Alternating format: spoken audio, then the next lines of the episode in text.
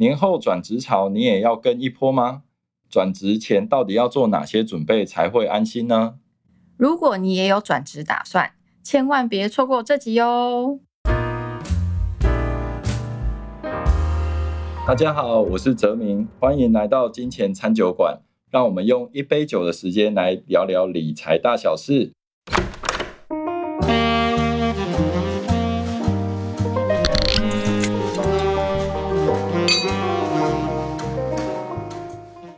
好，各位观众，我们听到这一集的时候啊，已经进到二零二四喽。在这边先跟大家说声新年快乐。那其实啊，每次哦到农历年前的时候啊，就是大家很多人都会关心什么，就是年终奖金，还有说，哎，过过完年后我们要不要换工作这个。那我们今天呢，就来聊聊这个转职的经验啊。那我们今天呢，很特别哦，特别邀请到就是我自己的妹妹哈。然后来跟我们一起聊聊转职这件事情哦，那就让我们一起欢迎心怡喽。Hello，大家好，我是心怡，我是哲明的妹妹，亲妹妹哦。对对对，那今天特因为心怡之前有一些转职的工作经验，所以今天特别邀请她一起来跟我们聊聊这个过程。那不过开始之前啊，心怡，你知道我们金钱餐酒馆的？这个惯例是什么？我知道，一定要来一杯酒。对，没错，我们今天哦都一样帮我们的听众们特别挑选了一支酒。好，那今天这支酒是什么呢？啊，这支酒就是来自英国的 Nightingale。嗯，Nightingale。好，对，那这支这支酒呢，它是这个英国的葡萄气泡酒。嗯，对。那虽然它叫气泡酒啊，可是事实上呢，它这个酿造的这个工艺啊，是跟法国的这个香槟是一样的。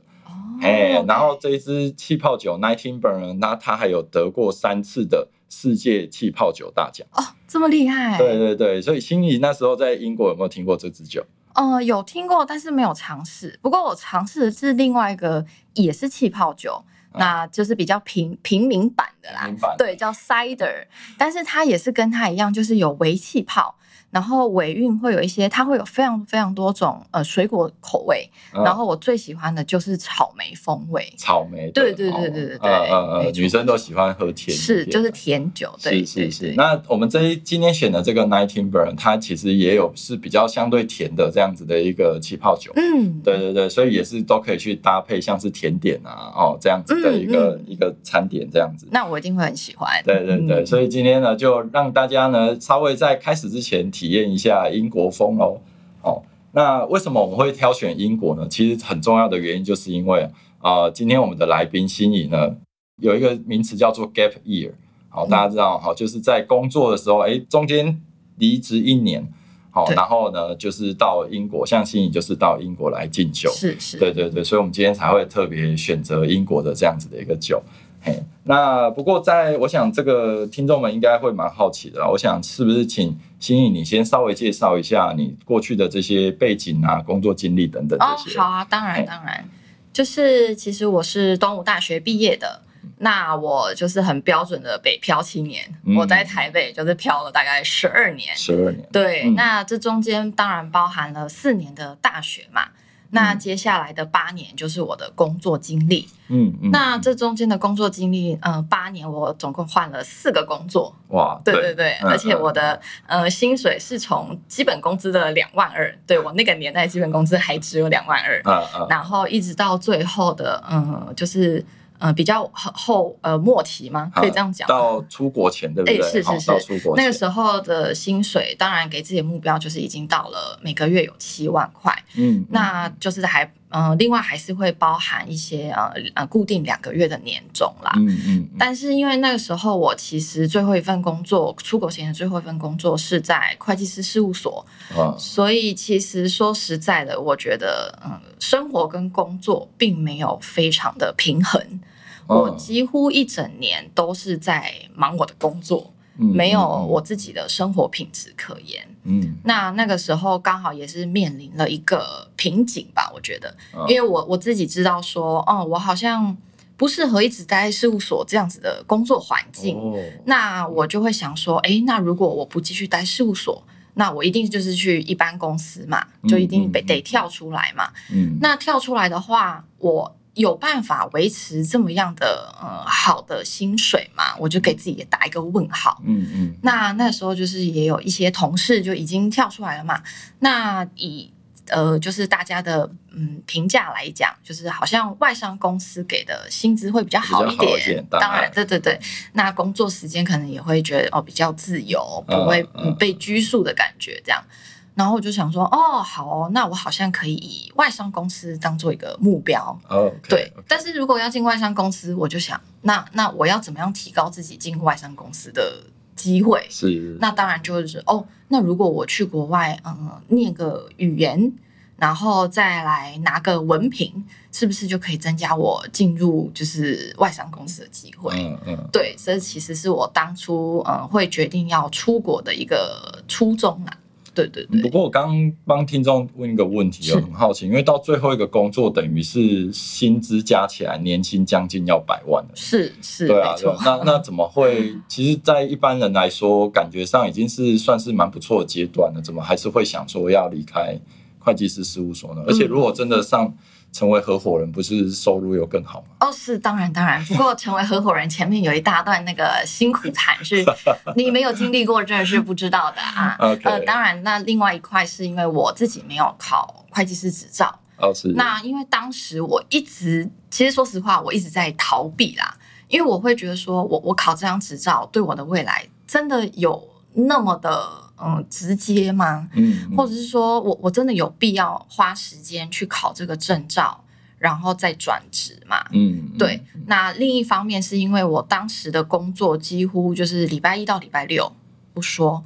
那礼拜一到礼拜呃六的时间，平均至少应该有十个小时啦。一天工作十小时。对对对对对，所以就是六十个小时每周。是，对对对。那当然淡季可能会好一点，嗯，可是淡季可能一年大概也只有四个月吧。我觉得四个月已经有一点，嗯，对，我就觉得嗯，这好像跟我的生活就是有一点违和了，是是，对，所以我就觉得说，毅然决然觉得。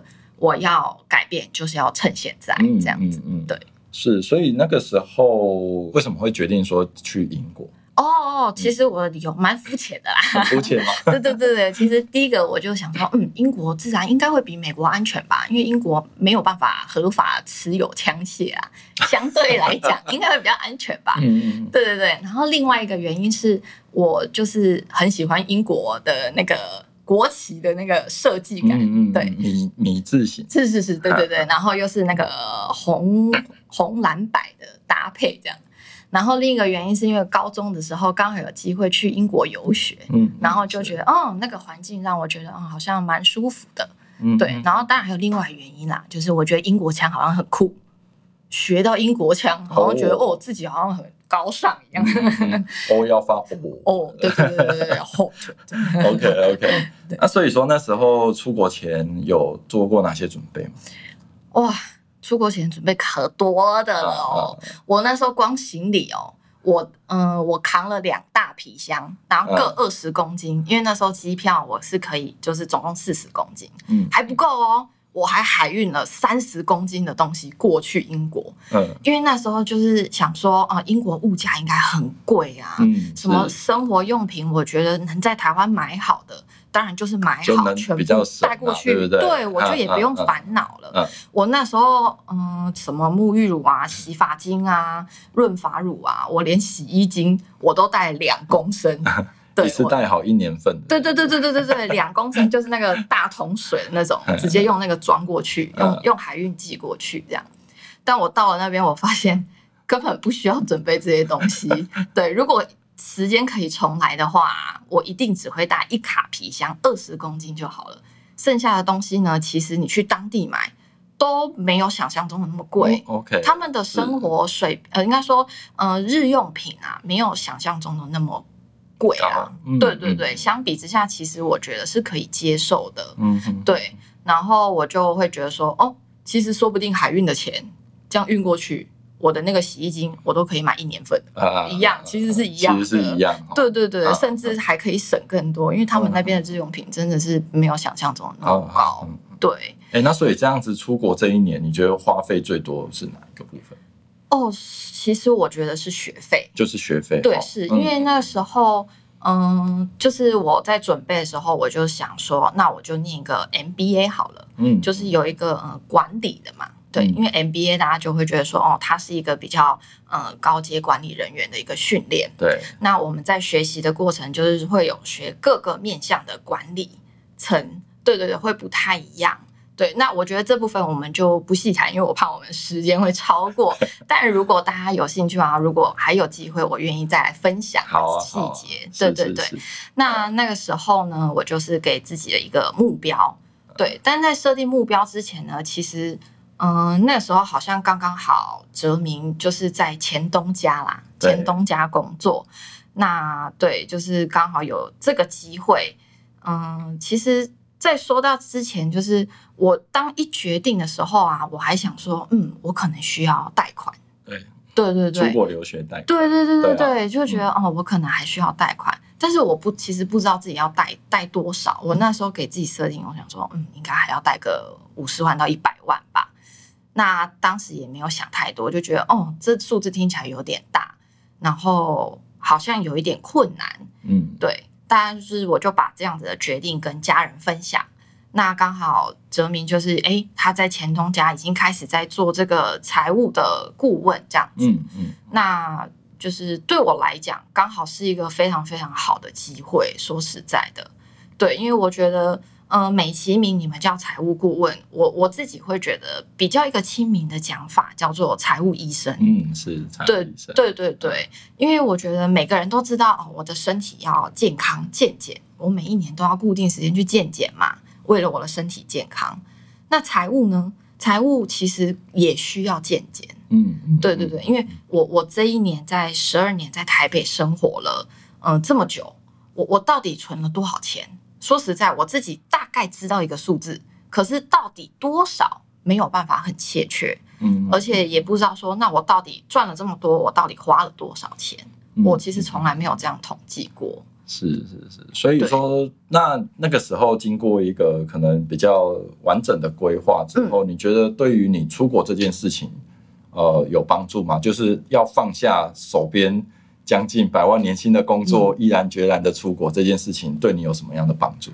其实我觉得这个帮助非常大，它让我下定决心要去做。嗯，其实当我决定要去做的时候，我自己还真的有点犹豫。那时候其实只有五十五十趴的，就是机会，觉得说哦，我可能去得成，可能去不成。但是当我一规划完之后，我百分之两百，我就说我一定会去。嗯，我非常的就是坚定。嗯，那个那个安排完之后，我整个是对自己的信心是有增加的，因为我从来没想过，原来规划完我根本不用贷款哎。嗯，对，这个对我来讲是一个非常非常嗯有信心的一个层面。嗯，说实在，而且我也会非常的明确的知道说，哦，我出国的目的以及我回来。我到底要达到什么样的目标的数字？对对对，所以我觉得这样子的规划，当然，我觉得你你觉得说要规划十年后、二十年后，可能对你来讲有一点久远。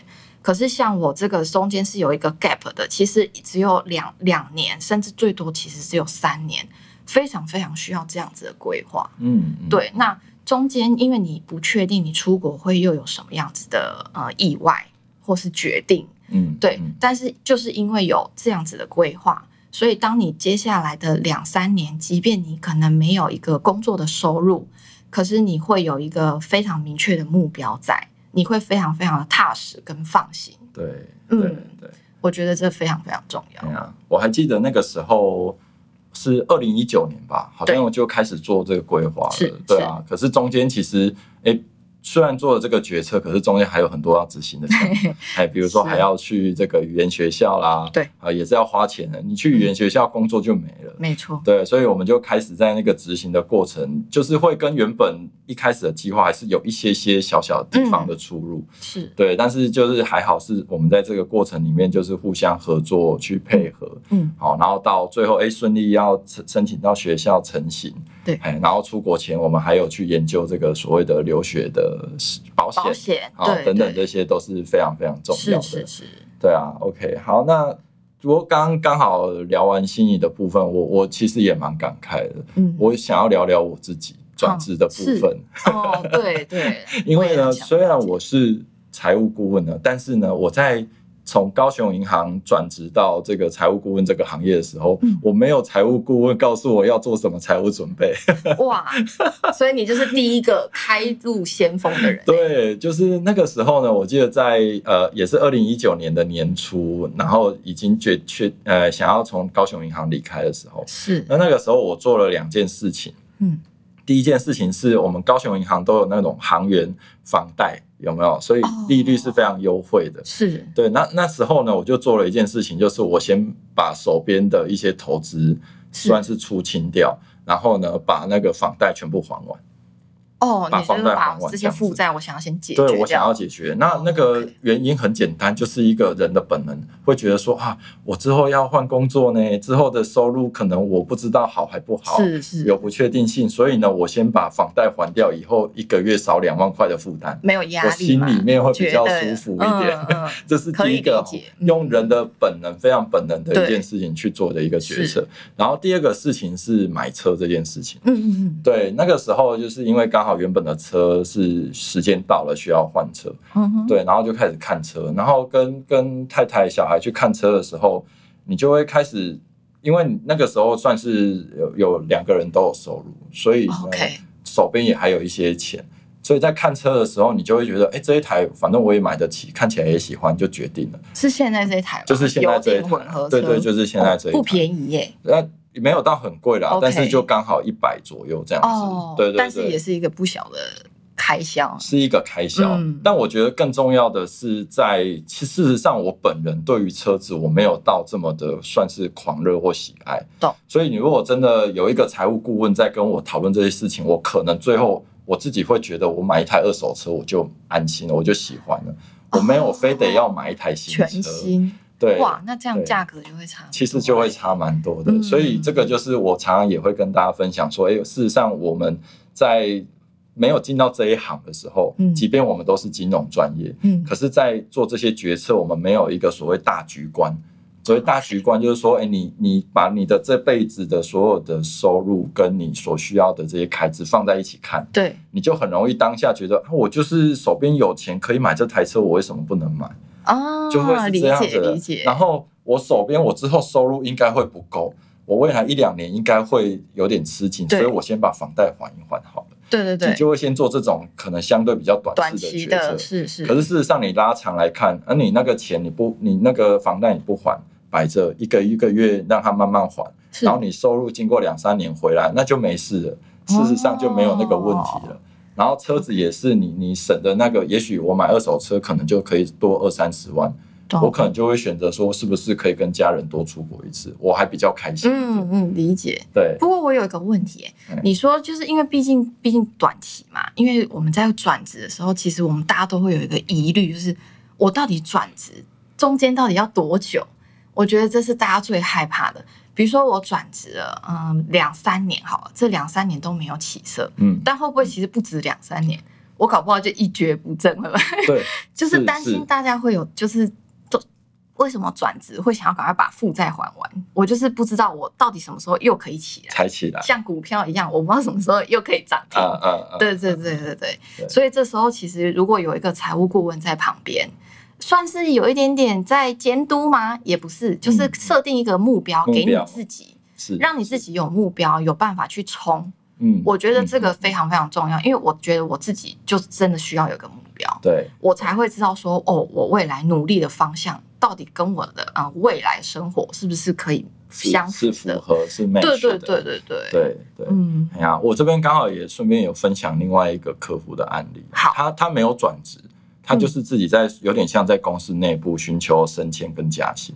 对，那事实上也很类似，他一样在二零一九年就开始进行到规划。是，然后呢，我们一样会去设定说，哎，某一个时间点必须要达成，OK，什么样的一个薪资水平？但是确实在前面几年稍微有一点卡关。嗯，对。但是我觉得很开心的是，我们没有放弃，我们这几年一直在。有点像我们常常周年检视，要重新回来提醒说，哎，要记得哦，我们不是说你现在收支打平平衡好像就可以了，我们还是要记得这件事情。OK，然后终于在今年哦，你看二零二三了，就等于是走了四年了。对，走了四年，他哎真的哦，今年一口气啪就跳过，哎，而且是超过了我们原本设定的这个时间的目标。哇，对，但。这样的现象确实也比较符合现实，因为也有也有可能薪资两三年不动，是，然后一跳哎就上去。嗯，虽然在我们的规划当中，它是一个比较像是平滑的这样的曲线，是是是，对啊对啊。但所以我觉得心怡刚刚讲到的非常重要，就是目标，人人其实是蛮目标的动物。对，你只要一直记得说我我要去做到这件事情，就你就会慢慢的去达成这样子。嗯，对啊，那。我这边帮听众朋友问一个问题，很有趣的，算是有点题外话好啊，对啊，有人刚刚说这种财务都是比较隐私的嘛，哈，所以如果找哥哥当顾问，会不会有什么压力？这样？说实话，我觉得，嗯，哥哥给我感觉就是哥哥嘛，就是很亲嘛。对。但是我比较担心的哈，是说我给哥哥规划完讲完了之后啊。他跑去跟我爸爸说，就是有点像表白啊，没有打小报告说，哎妈，你看没花这么多钱，然后没存什么钱啊，什么什么的。然后真正批判的不是哥哥，是爸爸妈妈。对，但是当然我知道，就是顾问的角色，他们都一定会签保密条约啦，而且这个比较个人隐私的，如果没有经过我的同意，我相信他是不会这样做的。对，对，对，对，对，对。那我这我都想好要怎么样应对哦，真的，因为那个爸妈爸妈就是这样。其实爸妈，我们我们，因为我自己也是爸爸妈妈，所以你会去想一下，爸妈为什么想要问这个问题。会担心嘛？爸妈就是担心而已，所以很简单，我只要跟他说啊，不用了，你放心，我都安排好了，啊，那个结束啊，对不对啊，这样爸妈就安心了，所以他也不知道细节，好，然后我只要说，哎，你你们不用不用担心，你们就每天去做你们的事情，呃，每天跟孙子玩，这样就可以了，是是，好不好？对啊，不过我觉得是因为哥哥其实他从小建立的一个形象，就是呃，他非常的就是。只要说到，他肯定是做到的，不管今天是什么事情。所以这一点是我非常佩服，也是我信任他的原因。对，就是说到做到，然后没真的是没有一次食言啊。虽然他有变胖啊，但是真的没有 没有食言而肥这件事情发生。所以我觉得，嗯，在家里面或许就是他给我们大家都是一个很信任、非常有安全感。其实就是一个，呃，为什么我会找哥哥当财务顾问的原因。虽然是家里面最亲的人，但是他也是我最信任的人啊。就像我医生，我也是要找最信任的人啊，不然我怎么敢给他治病？会不会给他治一治，然后我就变严重了？对啊，所以我觉得找一个自己信任，然后也也觉得让自己很有安全感的人，非常非常重要。嗯嗯，对，这是为什么。找哥哥的原因。好啊，好，OK，谢谢心怡分享。这个是这个有听众朋友们想要了解的。嗯，哎，那我也想反问一下。好，那你觉得你在规划我的时候，你会不会有什么嗯想法？比较跟呃不是亲人的那种客户，会有没有什么不一样的想法？这个这个其实蛮有趣的哈，因为我们就是。顾问其实我们也是人嘛，像刚刚讲的，是，所以其实很多时候在第一印象，或者是说，呃，我们在收集资料的过程的时候，还是难免会先自己下一些判断啊，都是会不太一样。可是我觉得很有趣的时候，是我们常常在制作报告书的过程，当这些数字的资讯进来的时候，嗯，其实对我们来说，就是眼前的这一个人，他已经你也你也不会管他身份是谁了。是对，对我们来说，我们就是以数字这些理性的数字来做所谓的判断跟决策。那跟他和我之间的这个关系，我觉得就比较能够去把它移除掉。情感的因素，哎，就像一样的，就是你你的情绪这些本能，这是是很正常会发生。是，可是我们就是相对是比较理性的，然后也用数据来做判断。嗯，哎，就让数据来说来说话。哦，对啊，对啊，对啊，哎。好啊，那我想最后还有几个问题哈，就是心怡，你如果这样做完规划之后，你觉得在出国的期间，或者是回来之后，你觉得是不是呃让你比较放心啊，或者是比较放松的地方？嗯，其实这让我想到，我我其实印象非常深刻，因为你看我转职前的最呃，应该说出国前最后一份工作，就像呃，哲明刚刚讲的，已经年薪将近一百万嘛。对。那既然我出国回来，我不可能把自己的年薪降到五十万嘛。是。因为都还是要算一下大家那个机会成本的概念。嗯。所以其实我那时候印象很深刻，我那时候回来定了一个蛮高的目标。我我现在自己回头看，我觉得那个目标真的是有一点高啦。以以在台湾的嗯现在的呃薪资水准来说，所以嗯那个时候我在英国的时候，其实也有非常多人问我，不管是在英国的朋友，或者是在台湾的朋友家人，大家就绝对会问一个问题。你为什么不留在英国工作？对啊，继续待啊，都去了，对不对？对对对。而且收入，我们想象的那个工资应该薪资应该高很多。对，大家大家会把国外想到哦，好美好。对。但是说实在的，第一个我自己去了之后，就是发现说，嗯，其实英国的薪资没有想象中的那么好。我所谓没有想象中那么好，是以我这一个不是本地人去找的工作，嗯，相比我这个在台湾人。台湾找的工作来讲，其实不会比较好。其实站在嗯，我觉得站在那个那个叫什么老板的角度、公司的角度，其实很简单，我完全可以理解。他凭什么要花一个年薪一百五十万、两百万聘请一个外人？嗯，不是英国人，不是英国本地人，对他还要帮你付签证费。或者是说，嗯哦，我们那时候其实有一个机会，就是从我们那一届开始，可以有两年的那个工作签，免费工作签，呃，也不算免费啊，你要先缴大概八万块台币，然后拿到这两年的工作签，可是只有两年哦。嗯，对，那如果你之后要再申请的话，那就要看公司愿不愿意帮你申请，或者是帮你付钱。嗯嗯，对对对。那这两年只是英国希望他也留下一些人才，是他他才有的政策。对，但是对第一个我必须要先投资，第二个我真的不知道我什么时候可以找到工作。嗯嗯，真的不知道。然后你再去看看那些嗯工作的内容，然后跟薪资的水平，如果你要达到你薪资水平的那些工作的职位。说实话，他真的没有必要请一个外人，嗯，因为你只有两年的工作签，他不可能就是请你两年之后他又换了一个人，哦，对他又要再找一个，对啊，而且这些是属于比较高阶主管的职位的话，他更让更不希望汰换率这么高，对，流动率这么高，真的，对，所以说实话的，就是，嗯，其实我觉得我相信在台湾一定也有这样的状况啦，就是说。我们今天，比如说东南亚的人想要来这边嗯念书，交换学生，他们也想要留下来工作。但如果今天他们没有这些身份的话，雇主真的会愿意请他们吗？还是会有一些些疑虑啊。对对，当然当然，嗯，对。但是可是，其实有些人会觉得说，那你就把你自己的那个能力提升啊，对对对，或者是说，哦，那你就赶快考一个证照啊什么的。对，当然，我觉得大家其实都有这个想法。可是这中间你要花，你要给自己多少时间？对对对，这中间又是一个，呃，一个呃，你要说 gap，我觉得也是，因为能达到我回来的目标，又是一个不确定性的，对。然后又再加上说，当时我快要回来前，我就看到我那些朋友，其实他们的英文比我好，然后能力说实在也都比我优秀。他们真的是找工作找到非常的灰心丧志，哎，嗯，他们投的履历是一百封以上，OK，我我我不夸张，他们真的是投一百封，那那能够面试的有时间就不错了，能拿到面试机会哦，还不是录取哦，嗯，拿到面试机会大概十分之一就已经很高了，嗯嗯，所以对，说实话的，你你大家都会觉得你就留在国外工作。